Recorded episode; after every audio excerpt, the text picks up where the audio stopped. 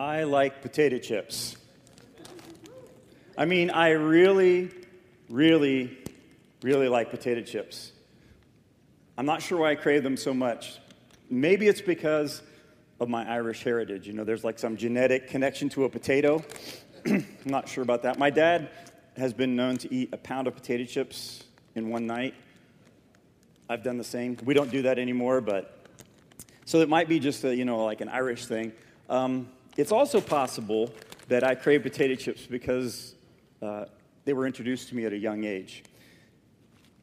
My two older sisters, once when I was crying and was 14 days old, decided that I needed some food, and so they gave me potato chips. So, yeah, I'm not sure what the reason is, but I love potato chips. In fact, when I travel, whether it's to other states or to other countries, I like to go to the store and, and buy the local potato chips because I just think they're great. So, anyway, so they, I just kind of crave them. You know, they make me hungry. Um, I can't wait till service is over so I can open those. All right. How about you? What makes you hungry? What satisfies you? And what food do you like to tell other people about and share with them? Here are some related questions. What makes us spiritually hungry? What satisfies us spiritually? And do we share spiritual food with people who are around us? Now, if you struggle with some of those questions, you're not alone. I do that. And so did 12 guys, friends of Jesus, that we call the disciples. We're going to hear a story today from Luke chapter 9, starting in verse 10. See if you can make some application today. Luke 9, starting in verse 10. When the apostles returned, they reported to Jesus what they had done. Then he took them with him and they withdrew by themselves to a town called Bethsaida. But the crowds learned about it and followed him.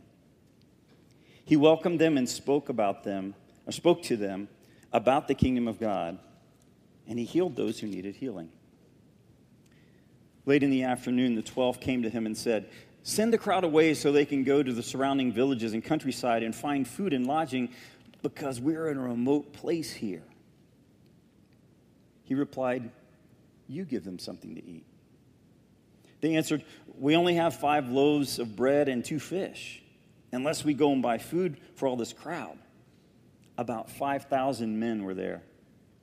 But he said to the disciples, Have them sit down in groups of about 50 each. The disciples did so, and everybody sat down. Taking the loaves and the two fish and looking up to heaven, and note the symbolism here to what we just celebrated the Lord's Supper. He gave thanks and broke them, and then he gave them to the disciples to set before the people. They all ate and were satisfied, and the disciples picked up 12 basketfuls of broken pieces that were left over.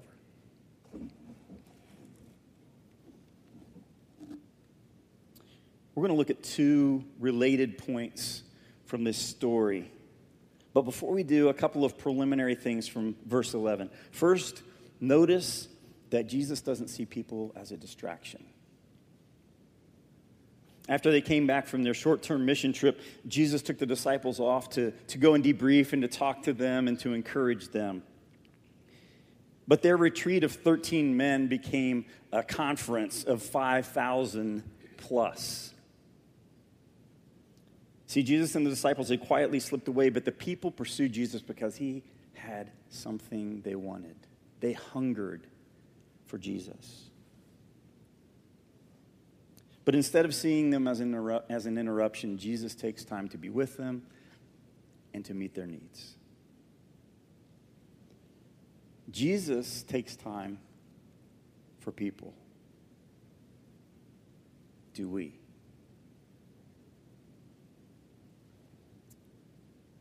Another quick thing about verse 11 Jesus heals the sick. You know, we kind of have a tendency to just gloss right over that.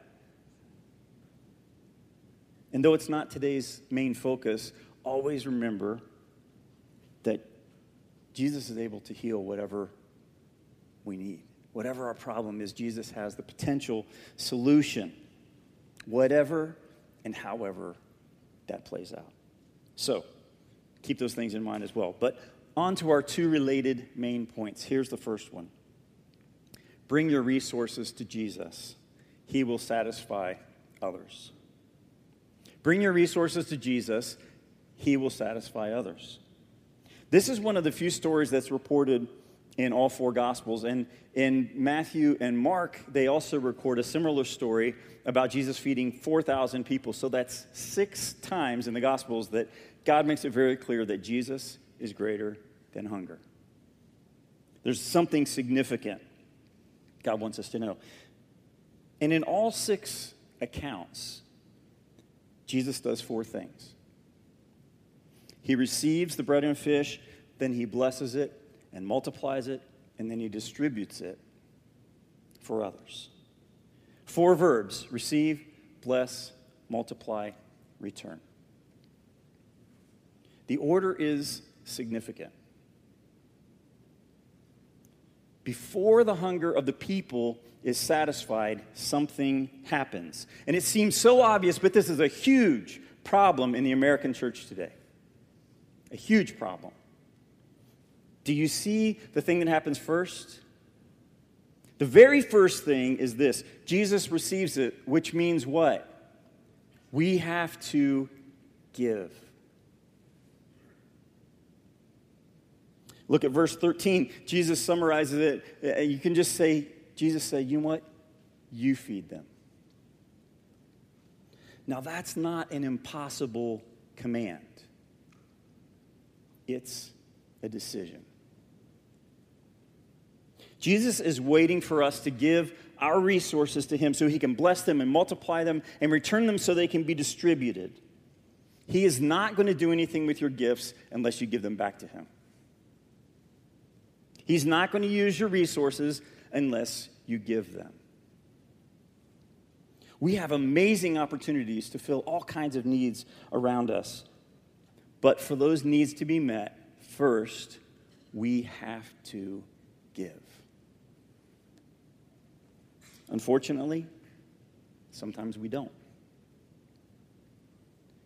Maybe it's because we think what we have is insignificant, like it's very common.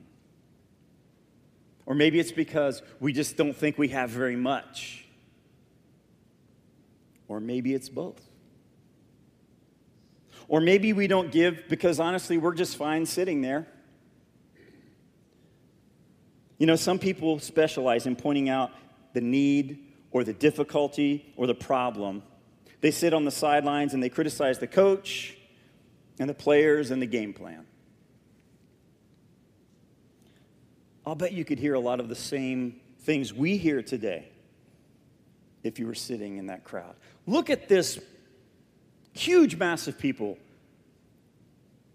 This is a big problem. A lot of people have needs. Someone should do something. Yes, someone should do something. Jesus says, You feed them.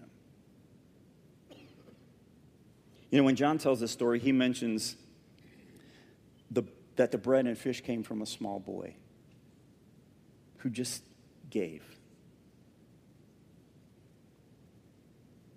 Think about how we probably would have reacted if we were there and saw that. oh, now that, that kid. That's nice. But th- there's only so much there. I mean, it could feed one person, right? Maybe two. Kids are so naive. I mean, come on. You know, it's not going to make a difference. Someday, that kid will figure out how life really works. Well, let's hope he doesn't. See, when God is involved, it makes all the difference. Let's have the faith of a child and believe that God really makes a difference. Believe that God really is greater. Let's trust that Jesus can and will receive and bless and multiply and distribute whatever we give him.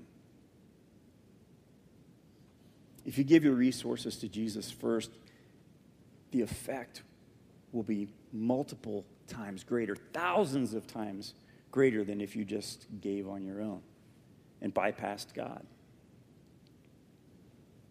It's just a reality. It, that's how God's math works. Can a sack lunch feed 5,000 people? Yes, if it's given to God. 2 Corinthians 9 8 says this God will generously provide all you need. Then you will always have everything you need and plenty left over to share with others.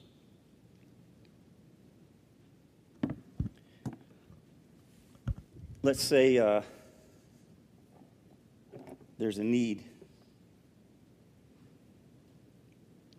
and you have resources.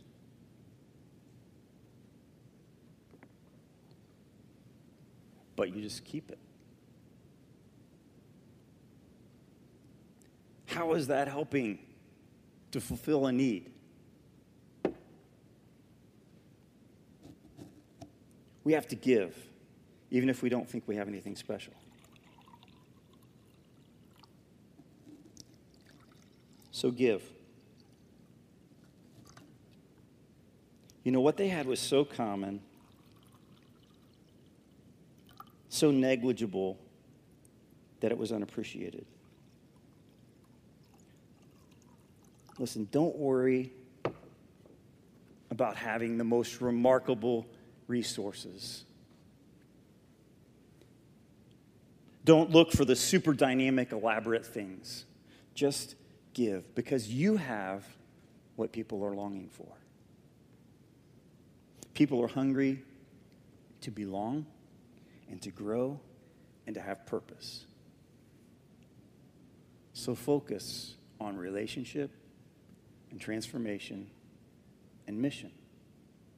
Love God, love people, and impact the world. Take whatever you have and give it to God, and God will multiply it, and then He will return it so it can be distributed to others. Potentially, everyone can be satisfied, but first, you have to give. On November 15th, we're going to have a ministry fair just so we can see a lot of the opportunities that we have as a congregation to serve. And we really encourage you to be here that Sunday. But you don't have to wait until then. Look around, see a need, and then give what you have to Jesus. And let me speak to parents for just a second. Please understand that if you're here for both hours on a Sunday morning, you give Jesus the opportunity to more fully satisfy the spiritual hunger of your children. If you're only here for one hour, you're depriving your kids and yourself of spiritual nourishment. So, first, bring your resources to Jesus, and he will satisfy others through you. Second, bring your own hunger to Jesus, and he will satisfy you. Now, we have some empty glasses. We also have an empty pitcher. You can't give what you don't have. There are times when you have literally poured yourself out and you don't have anything left to give. In order to be effective,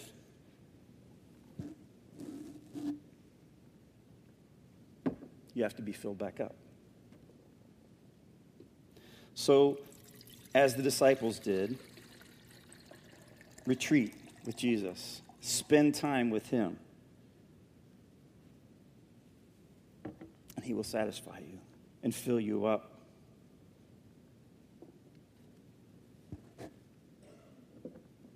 And then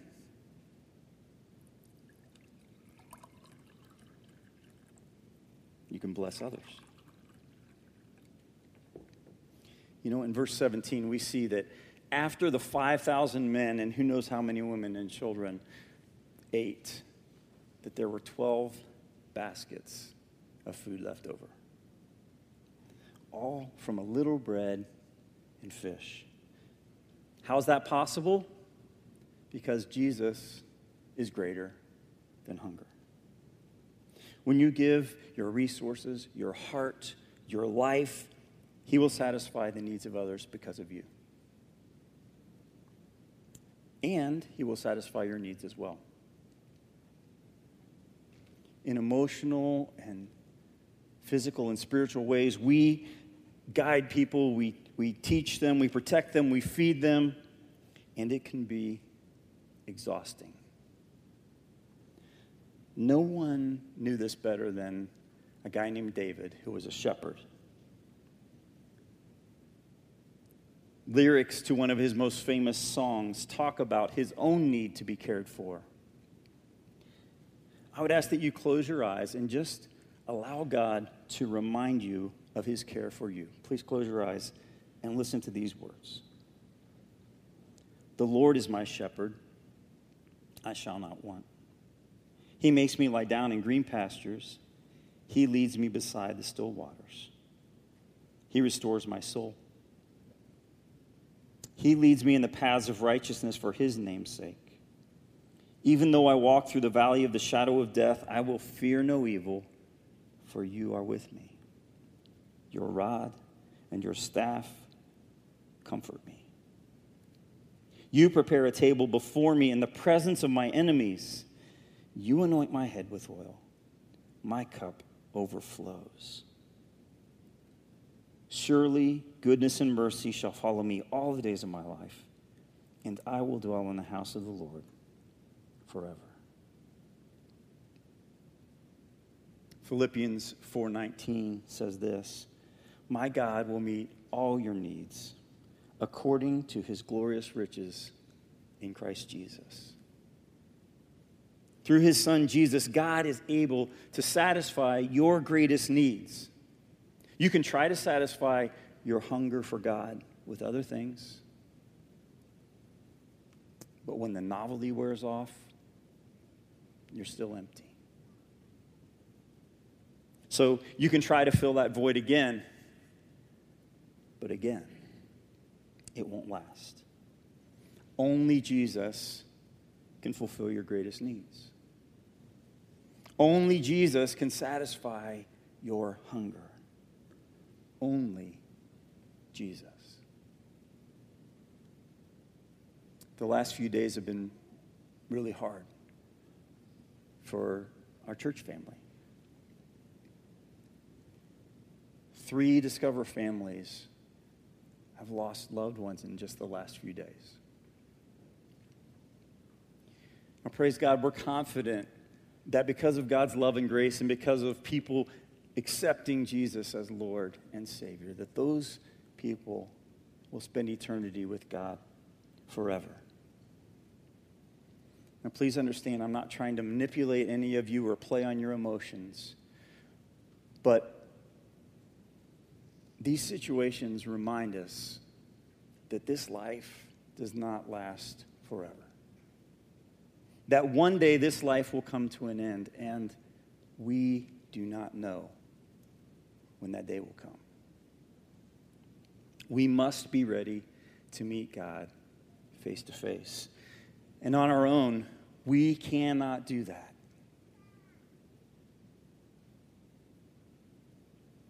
But because of the sacrifice of Jesus, because he took our sin on the cross, we have hope. He is our hope for eternal life.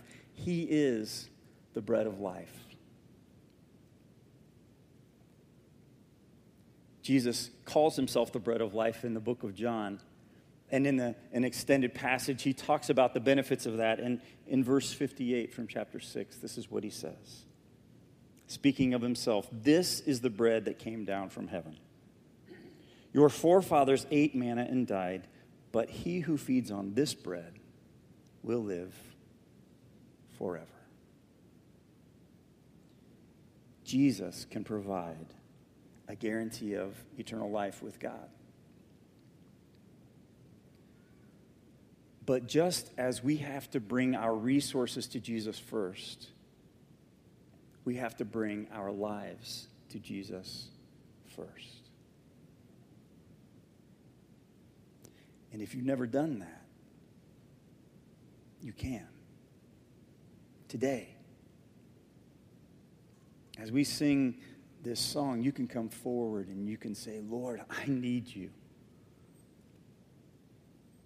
I need you to, to cover me, to take away my sin. Lord, there's a, a hunger in my life that only you can fill. We can talk with you about what that looks like. Can pray with you. You can turn from the path you're on and walk straight to God. Confess that you need Him. Be baptized and walk out of here with complete 100% hope because of Jesus, the bread of life. All of us, every single one of us, need Jesus. Let him satisfy your hunger. Let's stand.